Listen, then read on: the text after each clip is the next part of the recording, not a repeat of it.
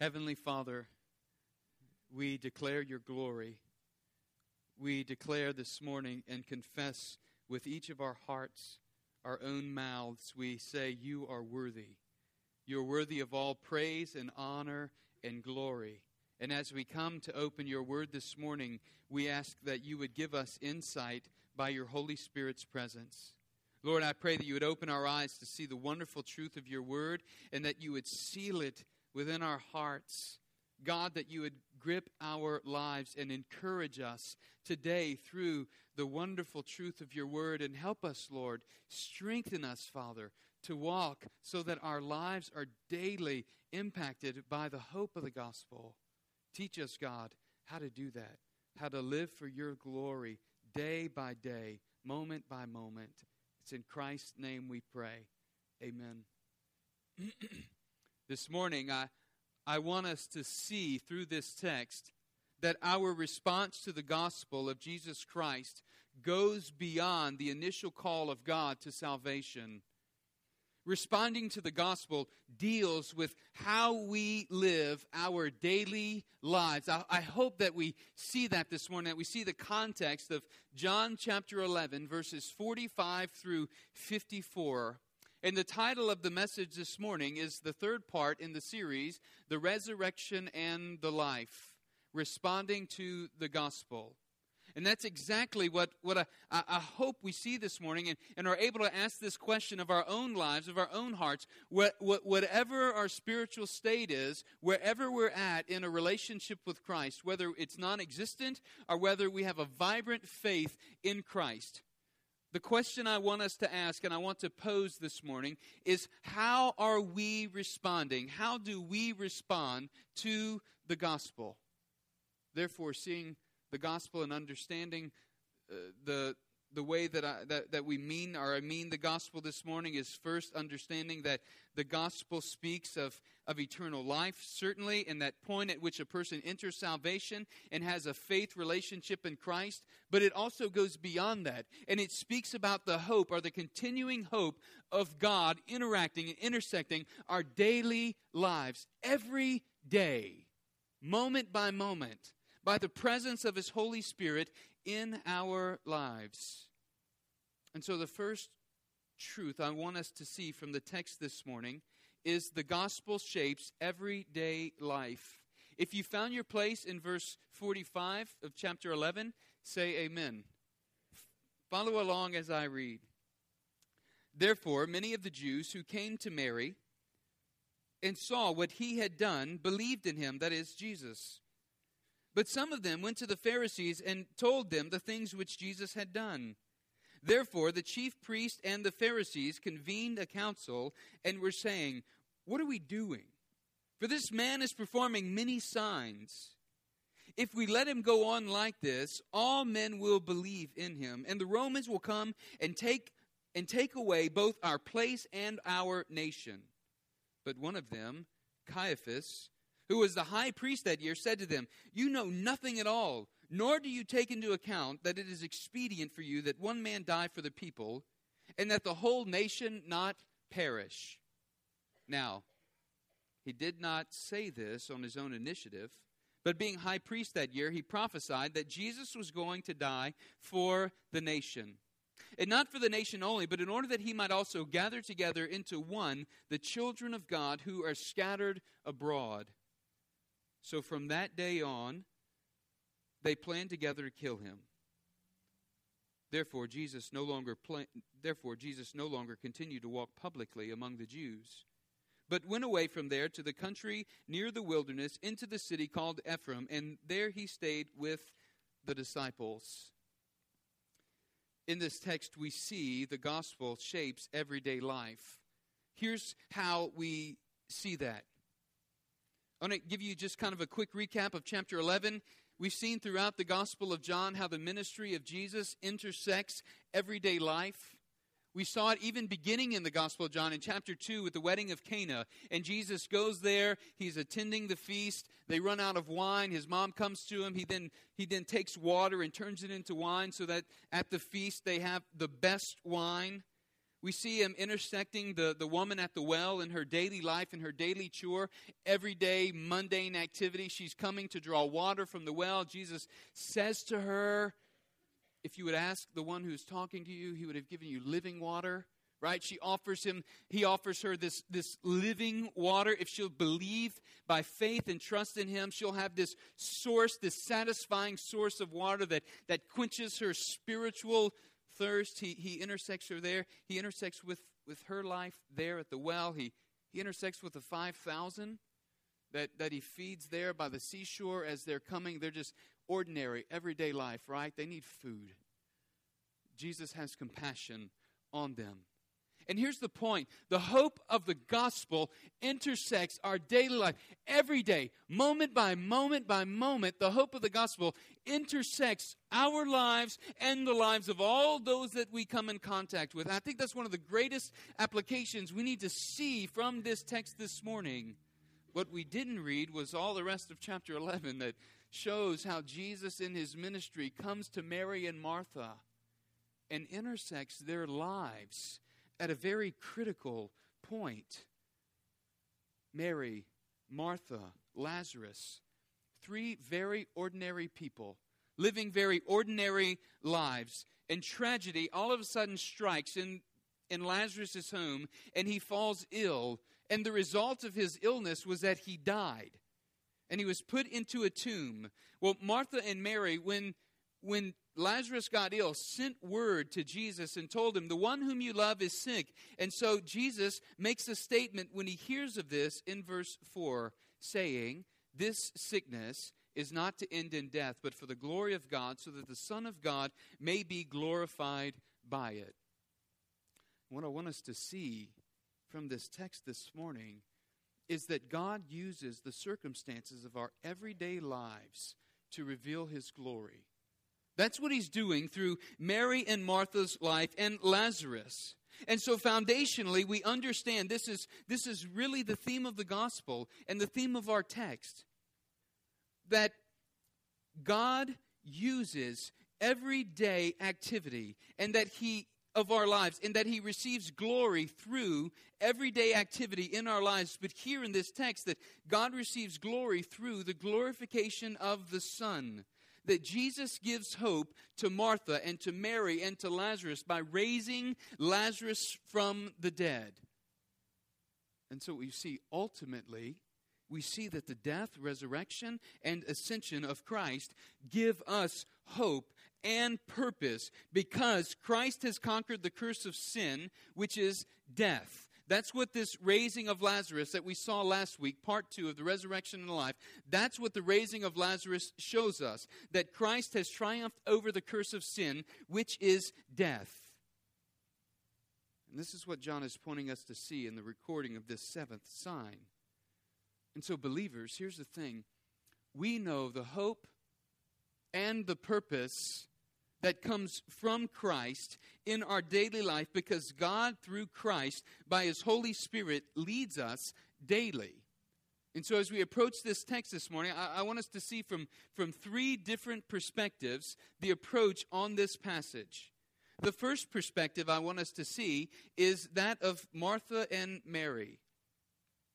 Martha and Mary represent the perspective of those who are currently walking through the trial, walking through the suffering or the difficult time in life. Verse 45 says, Therefore, many of the Jews who came to Mary and saw what, she, what he had done believed in him. There were many Jews who had come beside Mary and were walking with her, following her, as she had gone to Lazarus' graveside or tombside uh, to weep, or as they thought she had, but she had gone to see Jesus. And when she got to Jesus, she fell at his feet and she wept there. But Martha and Mary represent this perspective of those who are walking through various trials.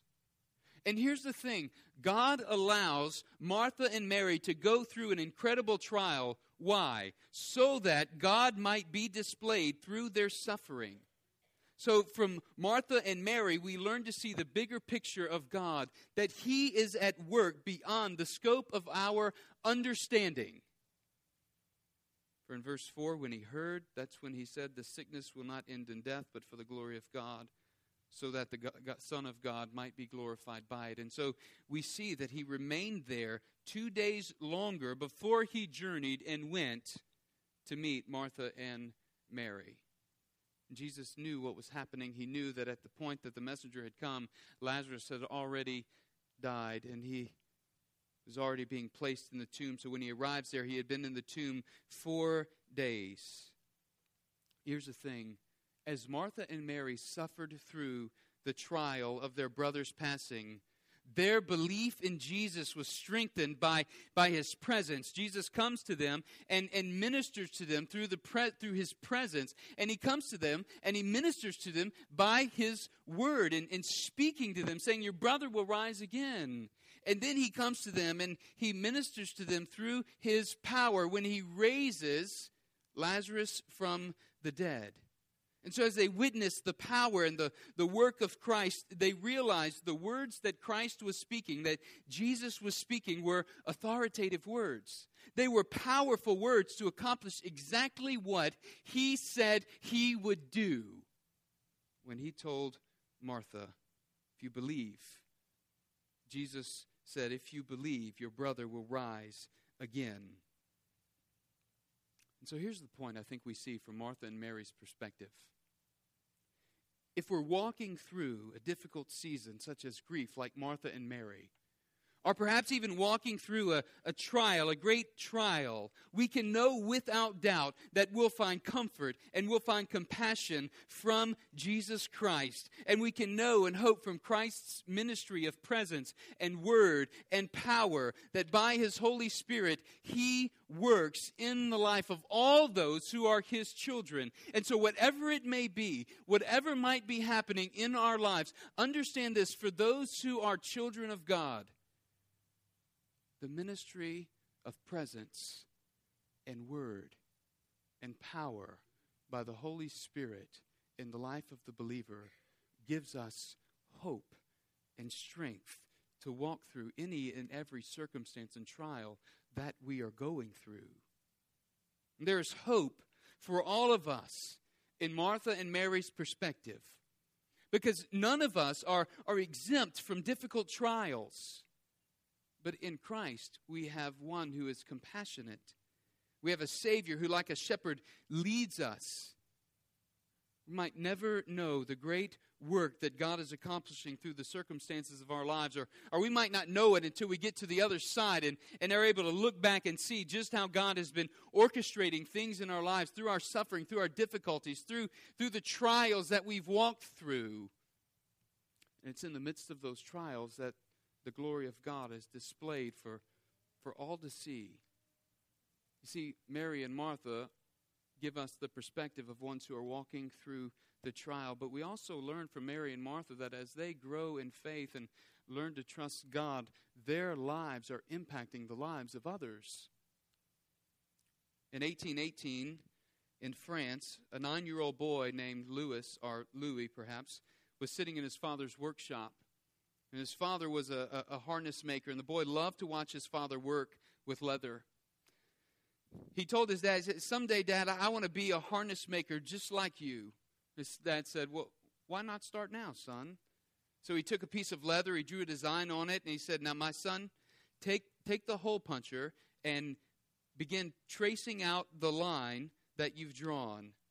Take the hammer and begin hitting that hole punch and tracing that line out and follow the design, but be careful that you don't hit your hand. And as he swung the hammer the first time, the boy was so excited that when he swung the hammer the first time, he missed the hammer and it broke and shattered. And somehow, somehow, a piece plunged through his eye and took his sight immediately from that eye. And then it wasn't too long later that he lost sight in his other eye. And then Lewis was completely and totally blind. Then a few years later, Lewis was sitting by his dad in the family garden, and as they were sitting there, a friend handed him a pine cone. And as he ran his little sensitive fingers over that pine cone, the idea came to him. He became enthusiastic and he, he began to create an alphabet of raised dots on paper so that the blind, uh, so that all the blind could feel and could interpret what was written. Thus, Louis Braille opened up a whole new world for the blind, all because of an accident that he had. You see, we never know just in what ways God might use the trials that we walk through in life in order to strengthen and to encourage others, in order to make provision for somebody else, in order to bless the lives of others. And like Martha and Mary, we must learn to trust and to follow God. We must learn to allow the gospel to shape our lives. It was Martha and Mary's circumstance that provided occasion for Christ's exaltation through the raising of Lazarus from the dead. It was through their suffering that many other heard the gospel and saw the glory of God displayed that day. So the question, how is God shaping your life, my life, with the hope of the gospel. The second perspective we see is that of the disciples and the Jews. In verse 45, many Jews were there, many believed. The disciples, we learn in, in verse 15 of chapter, uh, of chapter 11, Jesus tells them, And I am glad for your sakes that I was not there so that you may believe. Let us go to him. And so, one of the purposes is that the disciples would believe that their faith would grow and would strengthen as they watch what's happening in Martha and Mary's life and as they see Lazarus being raised from the dead. And the point is that Jesus gives hope and he gives life. And so the gospel impacts the disciples. It shapes their life. It shapes their faith. And, and, and also the many Jews who were there that day, the gospel is shaping their faith and their life because it says, many believed in him. There were many onlookers and watchers who witnessed the greatest miracle that Christ had performed. And as they watched this miracle, the result was they, they saw and they believed. They watched with astonishment as Lazarus came forth from the tomb and they believed in him. You see, the gospel doesn't just shape our lives through the circumstances we undergo day by day, the gospel shapes the lives of others through through our circumstances by displaying the glory of God. And so many, many responded by faith. They responded with faith. The gospel was shaping the lives of many through Mary and Martha's suffering. And as we walk through trials, and as we walk alongside of others through trials, know that God is at work He's at work drawing us to Himself and drawing others to Himself. So the disciples, they, they had their faith strengthened because of what was going on. The Jews, they, they came to believe because of what they saw happening in Martha and Mary's life. You know, trials come in, in various forms from the death of loved ones to the loss of a job to being passed over for a promotion, maybe because of our faith uh, to outright persecution because of our faith.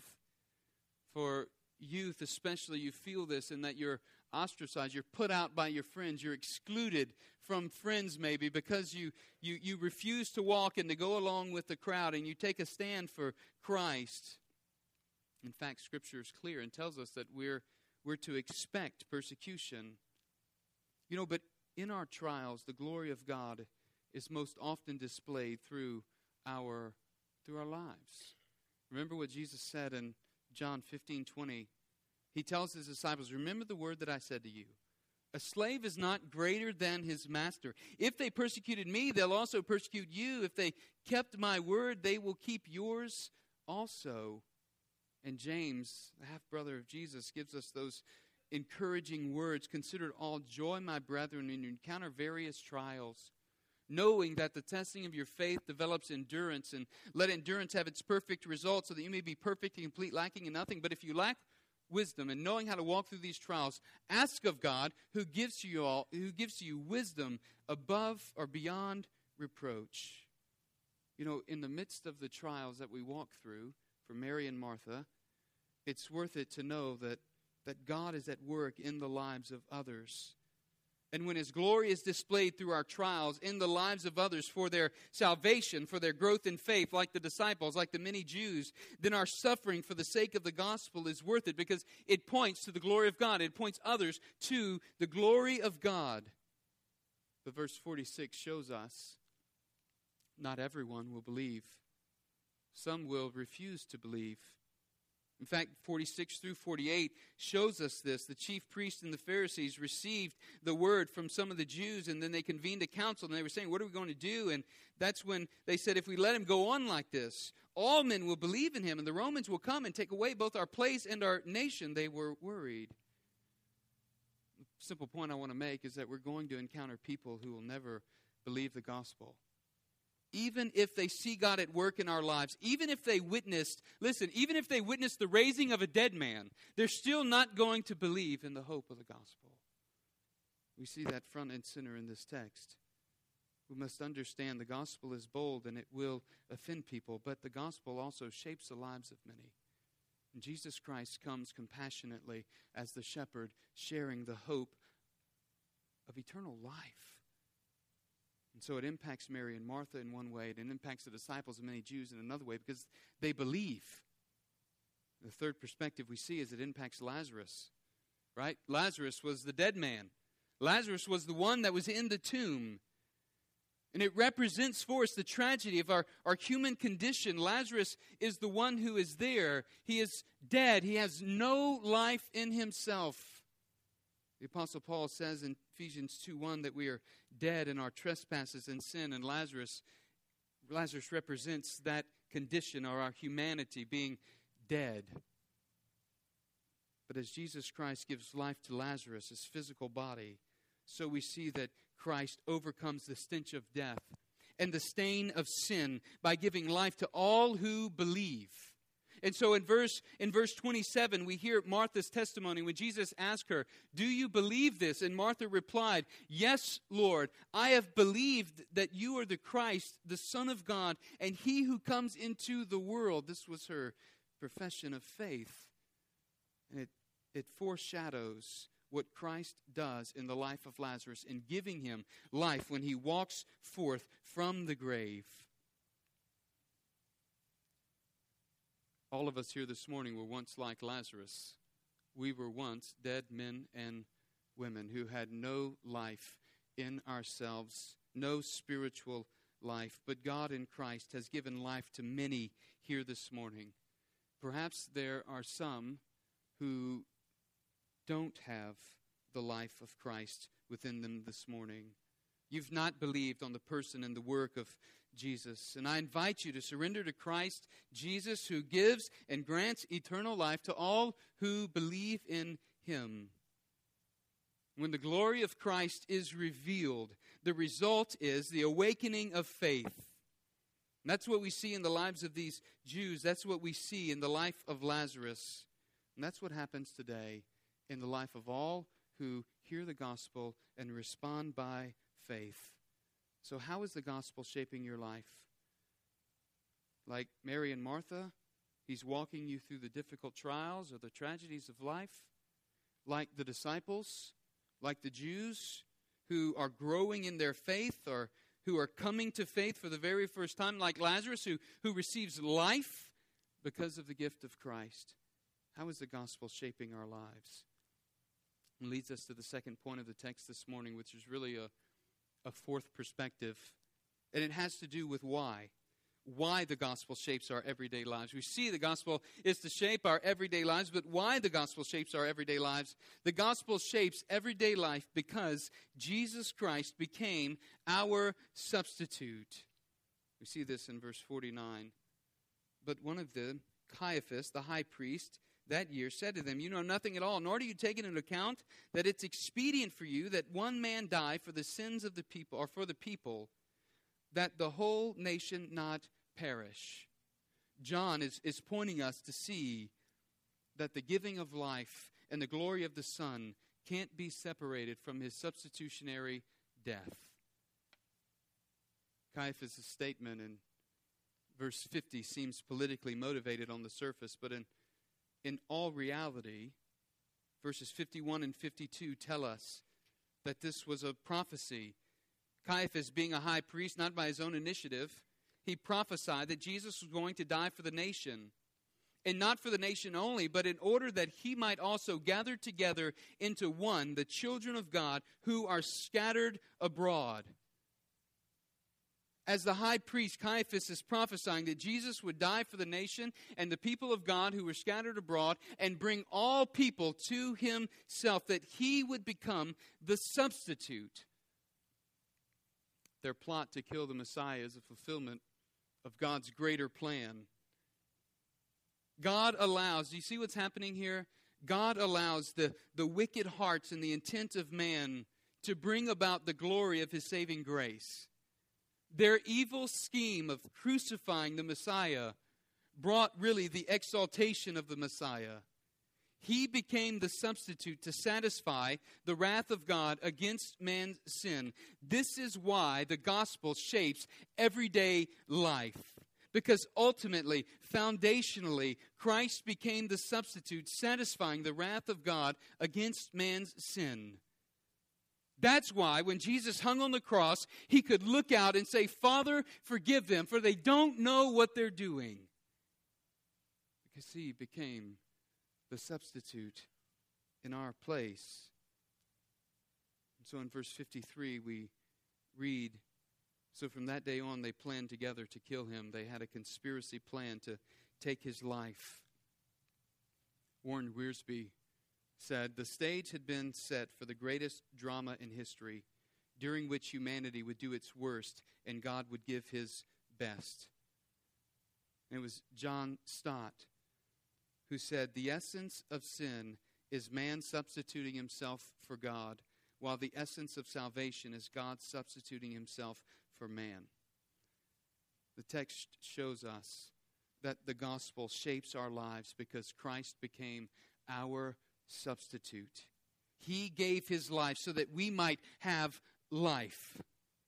The greatest application that we can make this morning is to understand how the work of Christ on the cross shapes our everyday lives. As a church, the hope of the gospel propels us to carry out the Great Commission, to make disciples of the nations, and to, to do it here. In fact, Crosspoint's mission statement is that Crosspoint Baptist Church exists to make disciples of all nations for the good of all people and the glory of God. This is what we are about. From VBS in our community to making disciples in Uganda and across the nations, from Mexico to Uganda, to the history that Crosspoint has been involved in international missions and local missions.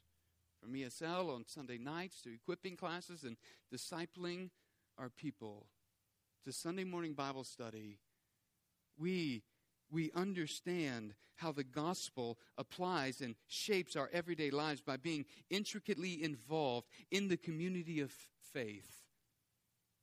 And as seniors and seasoned men and women, we must be diligent to seek the Lord that, that our faith might be characterized as, as growing in Christ. That we would invest in others and younger men and, and younger women, older men, older women, investing in younger men and younger women, parents, mothers, and fathers. We, we're, we're parenting our children, teaching them how the gospel shapes our everyday lives through trials and through triumphs. We must teach our children through life's lessons about Christ, our substitute. And we must constantly remind ourselves of Christ, our substitute, who's our greatest advocate against sin. We must seek to carry out the mission that God has given us by allowing and seeing how the gospel shapes our everyday life. So the question is how will you respond to the gospel? We see the perspective from Mary and Martha, from Lazarus, from the disciples, from the Jews. I want us to hear this morning from the perspective of one whose life has been shaped and impacted and continually impacted from the gospel. And so we have Shane Folks who's going to come in a moment and share a testimony about what God has been doing in his life and through his life as God has been using the gospel and shaping his life as he's gone and, and served uh, overseas. And, and, and I want you to see the connection Here's the connection, Crosspoint. As Crosspoint uh, began investing in Shane's life when he served as an intern here, and then he, he went and served in, uh, as he'll tell us in a moment, for, for four months in Uganda, and then he's come back, and then he served as the pastor in training for two years while at Grace. And this is the work that God began doing in the life of one person through the ministry of Crosspoint. And so I, I want us to hear a living illustration about how the gospel has shaped the life of one And because it shaped the life of one, it shaped the lives of so many others. And so, Shane, would you come this time, brother?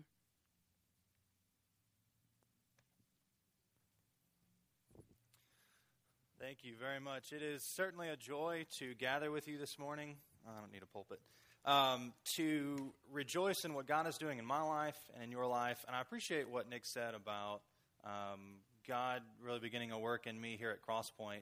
Summer of 2009. Was anybody here when that happened? Yeah, some of you. Awesome. So I, I will tell you straight up that I would not be here where I am um, and having the experiences that I've had without Crosspoint in the summer of 2009. So I'm grateful to you that you've put up with me for this long, that you welcome me back, and that you allow me to share. So, as Nick said, I just returned from four months in Uganda, teaching at Uganda Baptist Seminary. Uh, what a pleasure to do that. Many of you have heard of the seminary, some of you have traveled there. Um, your, uh, your prayers go out to it. And so, I want to share a little bit about what I did, show some pictures. Everybody likes pictures and uh, tell you kind of what I did there and what's next and how you can be involved in that. All right, so let's start off here. Uh, these first pictures are of Jinja, Uganda. This is the town where Uganda Baptist Seminary is located, sort of a small town on the northern side of Lake Victoria. This is uh, sort of a downtown shot. You can see um, just sort of old, sort of dilapidated buildings. Uh, let's go to the next one.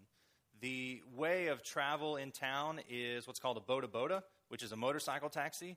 And let me just say, nothing is more exhilarating than flying through town, clinging onto the back of a motorcycle as thousands of them just go by you. Uh, really crazy, but it wakes you up in the morning. So it's a great time. Um, there's another shot there. This is, um, Jinja's a really cool place. It's exploding in growth. It's very small, but very crowded. And so to have the seminary in that town is really great uh, because it poises them for decades more of fruitful ministry. Uh, this is the UBS campus uh, in Jinja, right outside, sort of up the road a little bit. You can see these are some of the classroom buildings. Uh, I'm always impressed by how well they take care of the campus. Uh, let's go to the next one. These are classroom buildings. You can see some of the workers, uh, all the walkways. You've got sort of the flowers, and everything is beautiful. And so, for the students, when they come to seminary, it's I mean, they're coming to a beautiful place. So it's not just come and learn and work really hard, but it's also come and experience the beauty of God's creation. There are prayer gardens. There are, uh, in the evening times when people are not in class, you'll see them just outside enjoying uh, nature. This picture, one of my favorites, this is at the sort of edge of campus. Uh, on the right there, those bars, that's a closed in uh, back porch. That is the apartment or the house of uh, Vernon and Sandy Sivage. Uh, some of you may have heard of them. Uh, they may have spoken here. Uh, Vernon is the academic dean, uh, longtime IMB missionary. So that's their house. And then right by it, sort of next to it, back here, was my apartment. And so it's really cool to have this like jungle oasis in the back there that you could go to at the end of the day, and birds are chirping and monkeys are screeching and all this stuff. And it's just great. It's beautiful to be a part of this and to be able to do God's work in this place. This is my apartment. Um, this is before it got decorated, so it looked better later on. Uh, but this is kind of when I first moved in. That's my living room. And if it looks small, that's because it is small. Uh, it's about a six by eight or so, I guess, uh, living room. But you can see I had everything I needed a desk and a chair. That's about uh, a comfy chair and a desk to work. So that was my living room where I would hang out. Uh, my kitchen, you can see uh, a full kitchen. That's sort of before I moved in. Um, and uh, I did not cook a lot. I don't particularly care to cook, but I could if I wanted to. So just knowing I had the option was good. So uh, full kitchen. Let's go to the next one. You can see um, next. That's my bedroom. again, before I sort of moved in, you can see my luggage. I had a bed and a giant closet, so I was comfortable. And then one more, and a bathroom. That's what an African bathroom looks like. Uh, actually, that's not true. That's what a Western bathroom in Africa looks like. Um, so, you know, people, it's kind of funny. They ask me, you know, how was Africa and what was it like to live there? What they mean is, what was it like to rough it? You know, like out in the sticks somewhere. And I say, I tell them, I have no idea because I lived in a really nice apartment. Um, I kind of joke with people and I tell them this apartment was pretty much better than anything I've lived in since I left home. Uh, you know, if you've been to college, you live in some sketch places sometimes, but that's where I lived. This picture Uh, does anybody know what that animal is? It is not a salamander. It's close. It's a gecko. Yeah. Um, I put this on there because I had many pets while I was in Africa. Um, unfortunately, they were closer than I cared for them to be. Uh, in in these rooms, you know, you've got sort of open windows, and my front door had about an inch gap under it, so things come in. And uh, I had many, many geckos. You're sitting there at night, you're watching you know, something on my computer, I'm reading a book, and you look up, and there's just five or six of them crawling around. Um, not a big fan. It's okay, they eat bugs, so I appreciate the work they do until you're taking a shower and you grab your towel and there's one sitting on it. Then I don't appreciate it as much. But nonetheless, uh, this was a guy named uh, Geico. Uh, I named him. I thought it fitting, and uh, they kept me company. So, oh, I should note too, I was really kind of worried. Um, one day I was talking to some of the workers, and they were telling me that in the last two weeks, unbeknownst to me, they had killed five snakes within about 20 feet of my apartment. That's about five too many, uh, especially given that my front door has about an inch gap. That's more than enough for a snake. So, um, luckily, though, it was just geckos for a while. So, that was my apartment. When it comes to teaching at UBS, you can see there the courses that I was able to teach. Um, all of this in four months. So, we were booking it, um, teaching multiple classes a day, usually different subjects. New Testament general epistles was really fun, uh, walking through most of them uh, having to do with uh, false teaching. How does the church respond? Christology, about as, as important as it gets. Who is Jesus? Um, not just who people out there say he is, but who does the scripture say he is? Especially in light of her, uh, heretical groups like Mormons and Jehovah's Witnesses. Uh, Baptists and Islam, I put intro to Islam in parentheses. What's interesting is the university, the seminary there, cannot call that class Introduction to Islam because, for the sake of accreditation, um, people in the higher ups education department will think that they are teaching against Islam, and there are many Muslims in the education department in the government. So they have to call it Baptists and Islam. So it's sort of a comparison class.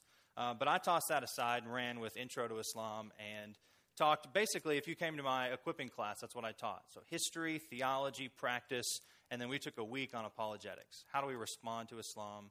Uh, what does the scripture say about it? And all of that. So it was a really good time. Bible study methods and interpretation, probably one of my favorite ones that I taught there.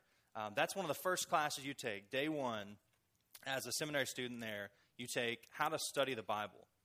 And it's really cool to teach people theology, but it's really even cooler to take one step back and say, here's not, it's not just what the Bible says, but here's how you can actually study the Bible and learn it for yourself and prepare Bible study lessons and sermons and then teach others. Uh, that was really great to be able to do that. Church history, not my forte, um, and then English. If you're anybody here like ESL teachers, yeah, Michelle, some of kudos to you, man. Um, that opened my eyes to the joy and the struggle of teaching English to uh, uh, non-English speakers for the most part uh, countries represented in my classroom. One of the cool things about teaching at UBS is that in one classroom, you know, I teach one class, I'm able to impact uh, one, two, three, four, six countries. So I would have students, some of them traveled 100 miles to get there. Some of them traveled 1,000 miles to get there. Took three or four days on a bus. And from all of these countries, it's incredible that I'm teaching them these lessons. And then they're going to go back, not just to their churches, but to their countries and teach those same lessons to their church members. Many of these pastors that are students um, have their own Bible schools in their villages. So, in three weeks, which is a term, I could teach 20 students, but impact 20 churches in six countries. That's cool, I think. What an opportunity to impact the nations from one location. Um, this is one of the main classrooms at UBS. This is sort of a traditional what it would look like. This is our chapel room because uh, it was the biggest. So, uh, a chalkboard. Hadn't seen one of those in ages, but I was able to use a chalkboard, and um, the students uh, just there. It's open air, fans. I think this was a chapel service. Um, so, we would do chapel services every day. Students would preach, we would sing a hymn. And let me just say, it's really cool to be singing a song with people from multiple different countries. Um, we come together and we just have a good old Baptist hymnal, and we're singing, you know, Power in the Blood, and you've got these guys, and it's like, I don't know any of these guys. We barely speak the same language, but we're worshiping the same God, and we are saved by the same Christ, who, as Nick said, was our substitute. So just, just a joy to worship with other, uh, other nationalities. This is one of my favorite pictures. You can't really tell, but this is 6.30 in the morning. I don't like 6.30 in the morning, uh, personally. But for these students, six days a week, they go in class from 6.30 to 4.30. Yeah, that's tough. Uh, I prefer the you know two days a week style. But uh, six days a week from 6.30 to 4.30, these guys are in class. They're learning, they're studying, and when they're not in class, they're reading for the next day. So the, um, the initiative, the determination, the work ethic just blew my mind. But this is 6.30. Wait, sorry, go back. Uh, 6.30 in the morning, they are actually taking either a midterm or a final. And I just like that picture. You know, I kind of snuck over to the door and took a picture of it. If, if you're a teacher in the room, you probably understand that it's more fun giving an exam than taking one. I've taken a lot of exams in my day, and it was such a joy to give one and then just sort of stand back and say, hee hee hee, you know?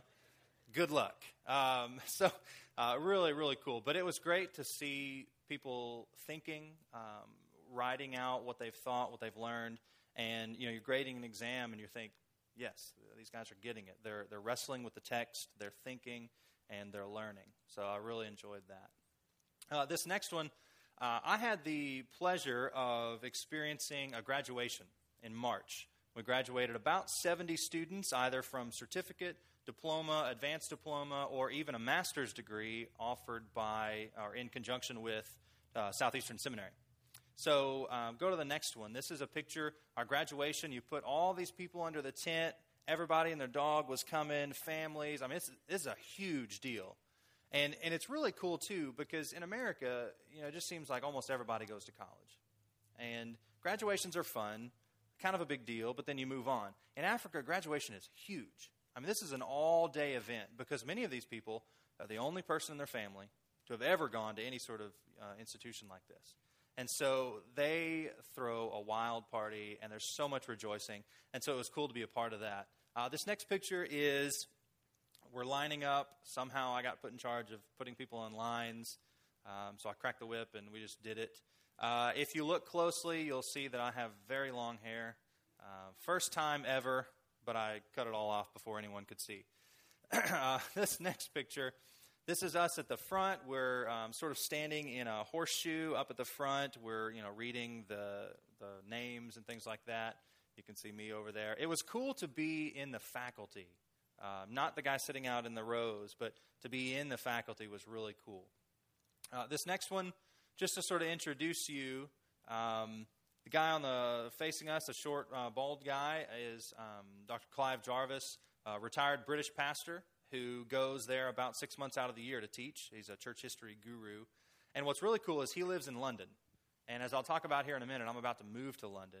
So I was able to ask him tons of questions and just drill him about, you know, what, what do you do here? How do you say this? And all these things. So I'm really excited to have a contact. Next to him is Dr. Anthony Shelton, who is becoming the new um, academic dean. Um, I'm trying to think who's next to him. Uh, the fourth guy is Dr. Sivage, um, and then, of course, Jack Frost. The tall guy, sort of six, one, two, three, six from the end, I just want to tell you quickly, is a guy named Dr. John Ewart, who is one of the vice presidents at Southeastern Seminary. Now, the cool thing is, um, I get there and I'm talking to him, and he says, Hey, what's your name? I say, My name's Shane Folks. He says, Well, are you any kin to Gary? Like, Well, yeah, actually, that's my dad. Turns out Dr. Ewart was the pastor of my home church when I was a child in Oklahoma.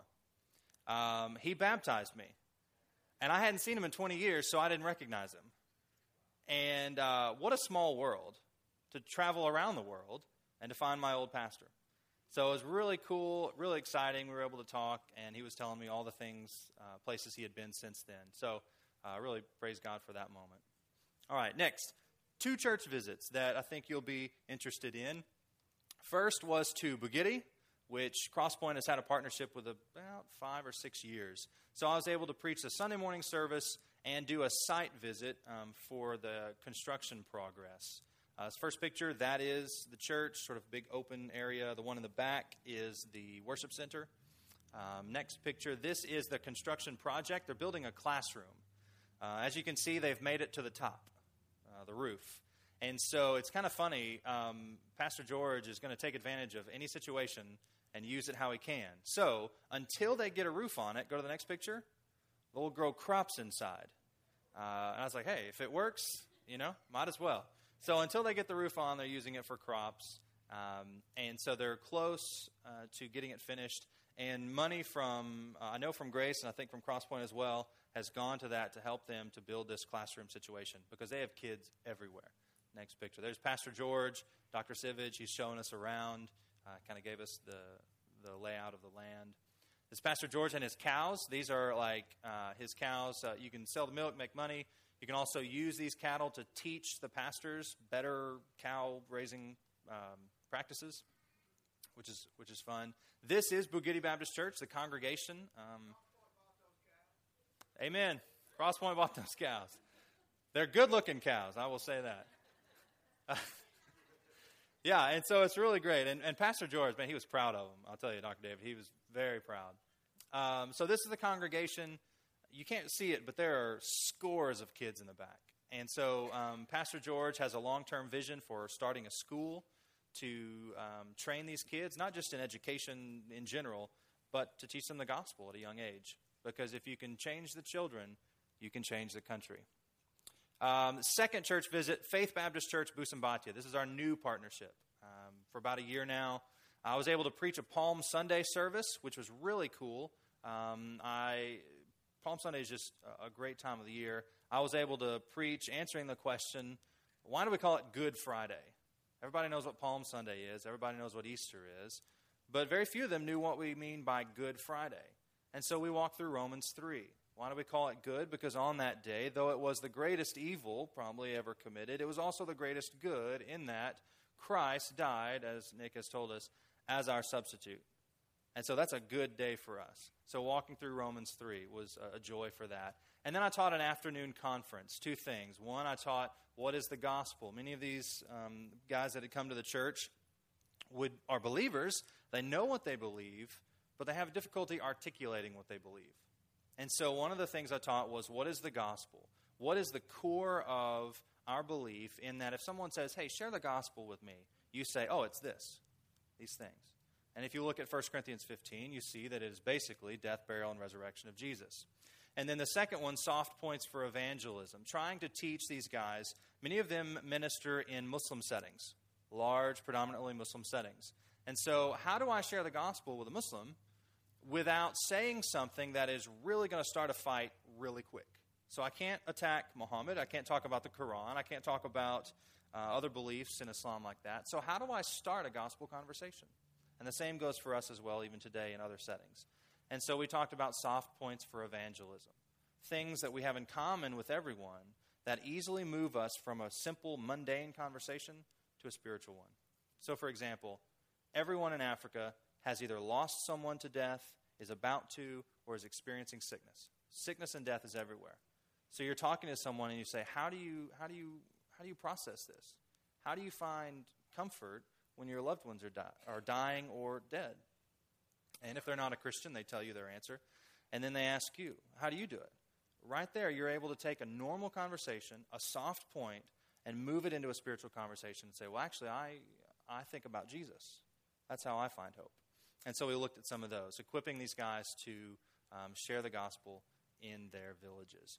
And so this picture is after the conference. This is Busambatia. That's the little worship center behind there. Uh, some of the people. On my left is Pastor Ronald. So, uh, great man of God, and really excited um, that Crosspoint is partnering with them. This next picture, I assume everyone has maybe heard about, or if not, I'll tell you. Um, Busambatia is trying to build a new worship center. As you can see, theirs is sort of falling apart. But before we did that, we wanted to purchase two tracts of land next to the church. Um, one reason is to have land for future growth. What I appreciate about Pastor Ronald is he's thinking long term. But secondly, in Africa, in Uganda in particular, if you are a Christian church and there's an empty spot of land by you, give it a little bit of time and a mosque will pop up. Uh, a Muslim prayer center, because they do not want churches to grow and experience all of these things without a mosque right next to it, because they want to try to counteract what the church is doing. And so we wanted to take advantage of that situation, buy the land, and make sure that a mosque could not be built next to the church, because we want to see the church grow and flourish. So they are standing on the first piece of land. They're rejoicing and celebrating. And I was able to tell um, Pastor Ronald um, that the funds had come in. He told me what they needed for the land, and I was in my mind thinking God will provide. Within a week, God had provided, and I was able to tell him. He swung by the seminary, and I said, Hey, I got good news for you. God has provided the money for the land. And he just broke down, just weeping and rejoicing in God's provision. Yeah. So, really exciting. What's that? Yeah, and that, that funding was through Crosspoint. So if it was you, thank you. Uh, and so they're, they've got more money left. I think they need just a little bit to get the second piece, and then we'll begin to put up a fence and build a, uh, a new worship center. And so, what a joy to be a part of that and to know that that's coming from you guys. So, next picture, that's the same thing, still celebrating. Nick, I think I'm well over our 15 minutes, but I'm almost done. Um, lessons learned in Uganda. I do want to just say real quick a couple of things that I learned or sort of were um, more cemented in my mind. Number one, the communion of saints. You guys are here, you're gathered. I hope you understand just how sweet it is to be gathered with the family of God, to be with believers, the sweetness of a local church family. One of the greatest challenges for me was to be away from my church family. Um, but one of the greatest comforts was the sweetness of a global church family. That I could go and I could gather with people that I don't know, barely talk to in a conversation, but there's a sweetness there. There is, a, there is an intimacy there, knowing that we are united by Christ. And so it's encouraging. Number two, theological education. I asked several different pastors from different countries, what's the greatest challenge for the church in Africa? Answer, untrained pastors. It's the same answer every time. Because untrained pastors, they don't know the word and they don't know how to respond to growing religions like Islam, Mormonism, things like that. And so I was just reminded of the importance of theological education. Um, because if our pastors don't know, then they can't teach. And if our churches don't know, how are we going to respond to all of these challenges? So, the need to support and partner with institutions like UBS, that was just uh, solidified for me. And the third one there, the confirmation of calling. That my calling God has given me is to equip the saints through theological education, primarily in academia, but also through international missions. Uh, the growing need for the study of Islam and apologetics. I still get people today, well, why are you studying Islam? But, Well, because we need to, um, because it's growing, and we need to know how to respond. We need to know how to witness and, uh, and help believers. And then the last one there, desire to equip saints around the world. So for me, this was a very challenging yet rewarding and uh, growing experience. So, how can you help? Number one, pray I know that's sort of always the first answer, and you think, well, does that really do anything? Yes. Please pray for the IMB missionaries, the Ugandan faculty and the staff, and the students and their families. These guys are going through a lot. Every term, every week, someone would say, I just had a sister die. I just had my mom die. I just had my house burned down. I got mugged on the way to here. All these things. Uh, send. Support UBS. You can send money straight there, and they will um, use it in the operating budget. You can pay tuition scholarships. Here's what's cool for $440, roughly, uh, based on um, exchange rates, you can send a student through a certificate or a diploma of theology. The whole thing. At, at my seminary, that'd get you one class. But there, you can do an entire degree, an entire certificate or diploma for $440.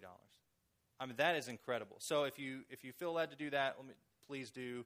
Um, give scholarship money for trips to Uganda. There's one coming up in November. If you can't go, give a little money to help someone else who can go. And then the third one there, go. Go to Uganda, travel there, help out Bugiti and Busambatia. There's something for everyone to do. You think, well, I don't, I don't really know anything. I don't have any skills or whatever. Yeah, you do. There's something for you. And then maybe even volunteer to teach at UBS for those of you who would feel called that way. And so the last slide, last thing, for those of you who are curious, what's next for me? Currently, the plan is to spend the summer in Oklahoma, go Sooners, um, with family. Not a lot of LSU fans up there, so it's a great place.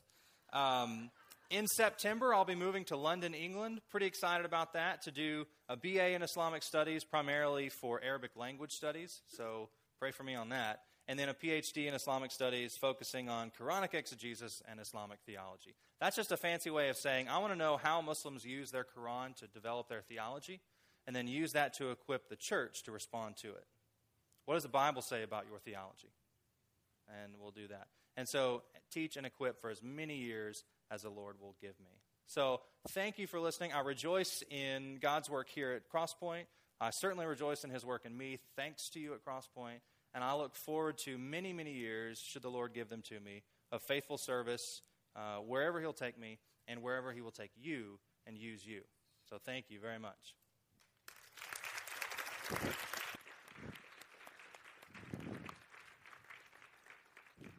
I know this has been somewhat of a different service today, uh, but the, the whole goal and our, our, our, desire is that the gospel would certainly shape our lives. Uh, and we see how the gospel has shaped Shane's life. God, God has used Crosspoint as a church, He's used individuals. Uh, he has shaped so many lives uh, through the community of faith. And so I want to ask us to consider this morning how are we responding to the gospel? how are we responding to what God is doing in our lives through His work in the gospel and the hope that He's given us in Christ?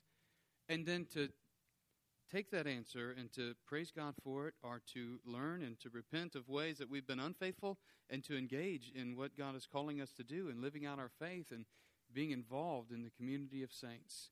Let me pray for us, and then we'll just have a time of uh, singing praise to the Lord, an opportunity for you to respond as the Lord is leading you, maybe to commit to Him in prayer, and uh, or to even uh, pray with with someone near to you, or even come up front. And, and I would love to pray with you about what God is doing in your life. Let us pray. Father, we love you. We thank you, Lord, for your goodness and your work in our lives. Thank you, Jesus, how you desire to shape our lives with the hope of the gospel and Lord, that you have called us to walk faithfully following you. Thank you, Lord, for the testimony that Shane has shared with us this morning and all that you continue to do through Crosspoint to reach this community. May we as a church, Lord, be, uh, be a blessing to this community. May you use us to make disciples of the nations for the good of all people and the glory of your name. It's in Christ's name we pray. Amen. Would you stand?